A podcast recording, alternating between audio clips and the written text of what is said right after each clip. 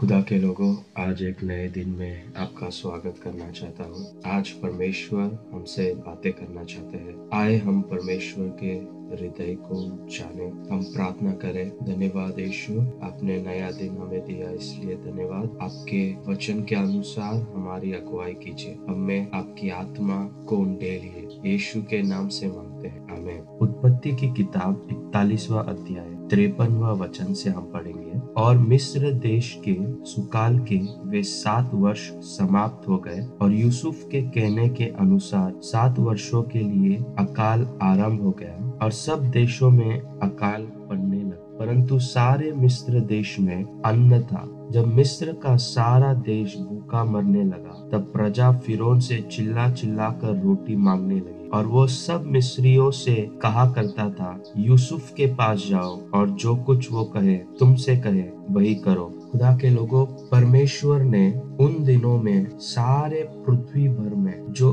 अकाल पड़ी थी, उस अकाल का सुझाव देने के लिए एक पुरुष को ऊँचा उठाया था और उसका नाम यूसुफ था। वचन में लिखा है कि जब सारे देशों में अकाल पड़ने लगा, परंतु सारे मिस्र देश में अन्न था। परमेश्वर ने यूसुफ को एक ऐसे ऊँचे स्थान में उठाया, जहाँ पर उसने केवल मिस्र देश के अकाल को लेकर सुझाव नहीं दिया, परंतु सभी देशों में जो अकाल पड़ा था, उस अकाल के लिए भी परमेश्वर ने उसे ऊँचा उठाया था। अगर हम इस यूसुफ के बारे में हम सीखेंगे तो उसी अध्याय के अड़तीसवा वचन और उनचालीसवा वचन देखो क्या कहता है। सो फिरौन ने अपने कर्मचारियों से कहा कि क्या हमको ऐसा पुरुष जैसा यह है जिसमें परमेश्वर का आत्मा रहता है, मिल सकता है? फिरौन ने अपने कर्मचारियों से प्रश्न किया, ऐसा पुरुष जिसमें परमेश्वर का आत्मा रहता है। फिरौन राजा ने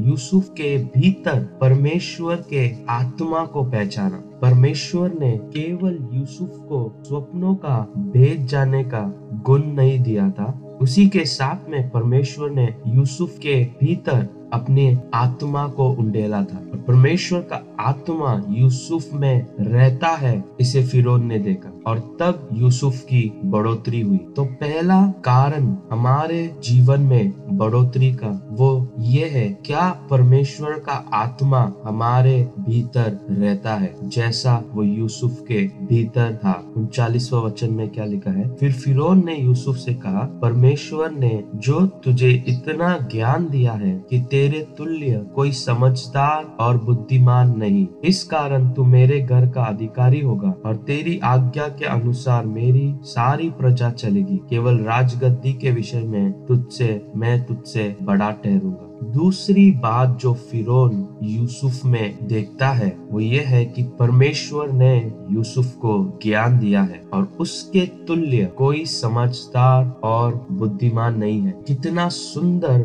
वर्णन किया गया है यूसुफ के बारे में कि सारे मिस्र में यूसुफ के समान परमेश्वर ने किसी को ज्ञान नहीं दिया था और सारे मिस्र में खोज करने के बाद भी यूसुफ के समान कोई उसके तुल्य समझदार और बुद्धिमान नहीं था। तो जो दूसरा कारण हमारी बढ़ोतरी का यह है परमेश्वर के लोगों कि हमें परमेश्वर के ज्ञान में बढ़ना है। जब परमेश्वर का ज्ञान हमारे भीतर होता है, तब हम समझदार होते हैं और बुद्धिमान होते हैं। तो यूसुफ के बढ़ोतरी का दो कारण ये था कि उसके भीतर परमेश्वर का आत्मा रहता था और परमेश्वर ने अपना ज्ञान उसे दिया था। इसी कारण वो समझदार और बुद्धिमान था। पैतालीसवा वचन में लिखा है, फिरौन ने यूसुफ का नाम सापन पाने रखा। क्या हमें पता है कि इस नाम का अर्थ क्या है? यूसुफ राष्ट्रीय स्तर में सुझाव देने वाला बना। राष्ट्रीय स्तर में समाधान करने वाला बना। आज परमेश्वर ने भी हमारे भीतर उसके आत्मा को दिया परमेश्वर ने भी हमें ज्ञान दिया है। आए हम समझदारी में और बुद्धिमान में और बुद्धिमता में हम बढ़े। परमेश्वर हमारा वैसे ही इस्तेमाल करेगा। जैसे